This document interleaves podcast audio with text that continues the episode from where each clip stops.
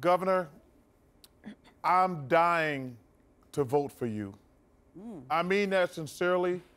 I want to give all my energy and all my heart behind your campaign, but I was upset when you made the reference that you didn't think America had racism. And my question is I was disappointed, number one, obviously, but I want to give you a chance. Did you say that because you felt like you needed to say that to the audience? Because I, cause I can say, I'm dying to vote for you, and that, that hurt me. So I would love for you to clarify that, please. So, first of all, I never said that there was not racism in America. There absolutely is racism in America. I said that America was not a racist country.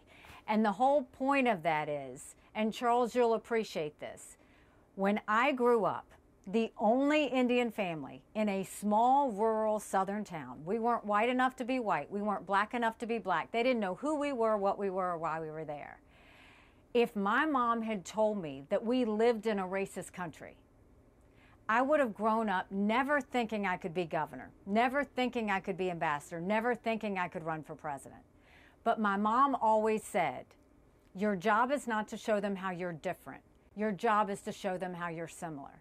And it's amazing how that lesson on the playground played throughout my life, whether it was the corporate world, as governor, as ambassador, that once I was ever presented with a challenge, if I first talked about the things we had in common, people would let their guard down.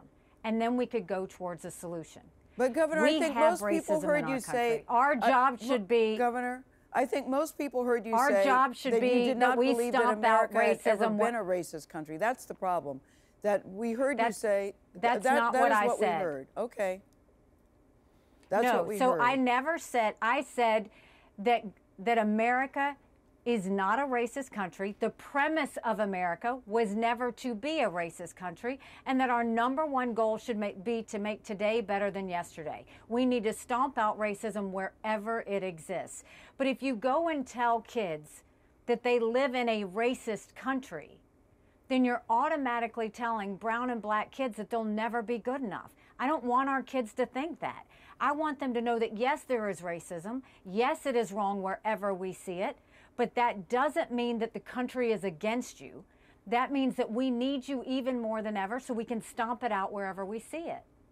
Okay, I, I really don't want to split hairs, but the exact quote that you said was America has never been a racist country. I think that's the problem that people objected to we're, we're not, we're not um, disputing that what you're saying about America is not a racist country. Some people would argue with that.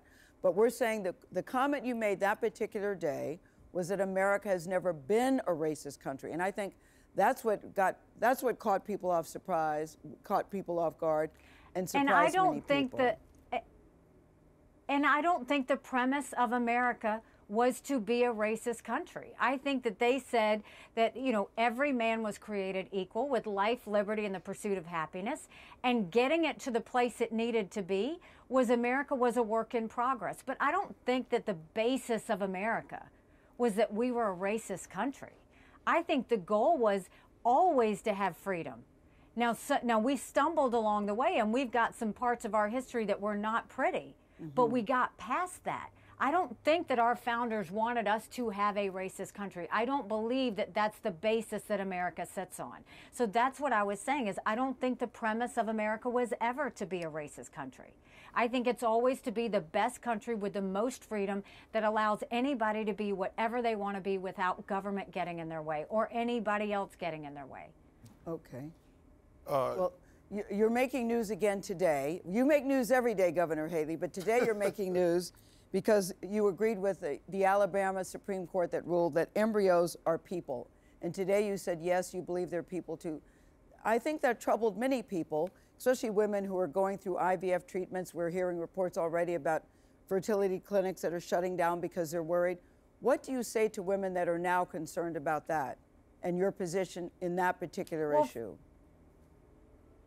Well, first of all, I didn't, I mean, this is again, I didn't say that I agreed with the Alabama ruling.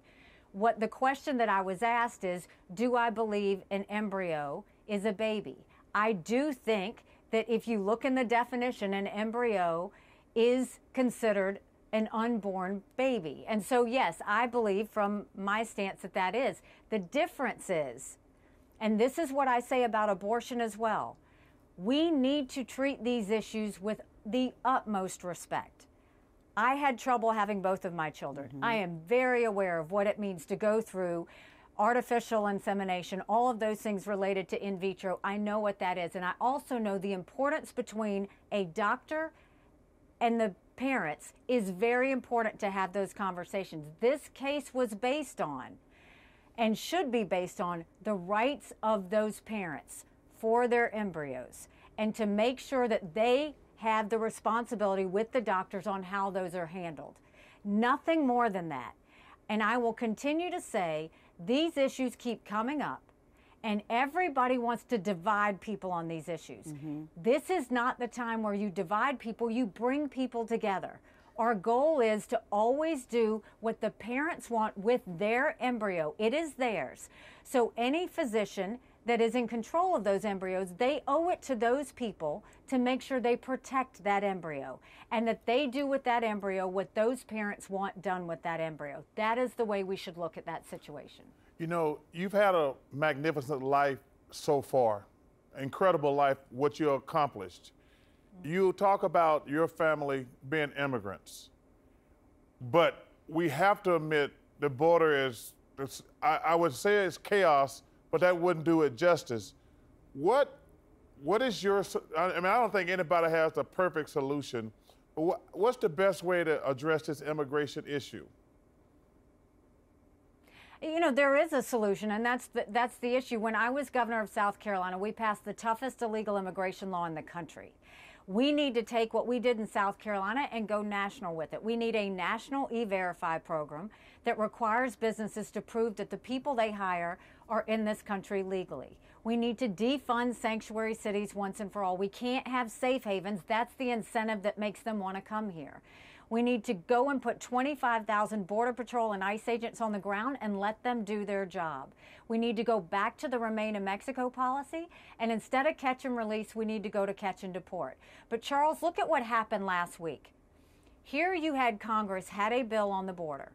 Now, the part of the bill that was good was that it strengthened asylum laws. We need those strengthened because under the Trump administration, 3 million illegal immigrants came because we didn't have strong enough asylum laws. The part of the bill that was weak was it didn't have the Remain in Mexico policy. We don't want anyone stepping foot on U.S. soil. We have to have that policy. And they had a 5,000 person threshold. We don't even want a one person threshold. We've got to make sure every person is vetted before they are allowed to come here.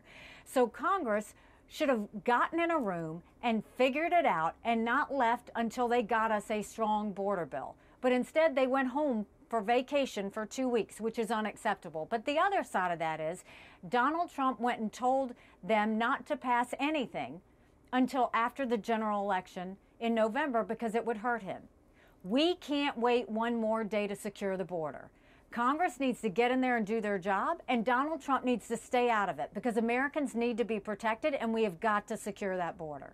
America's acting like it's September 10th we better remember what September 12th felt like. It only takes one person to have a 9 11 moment.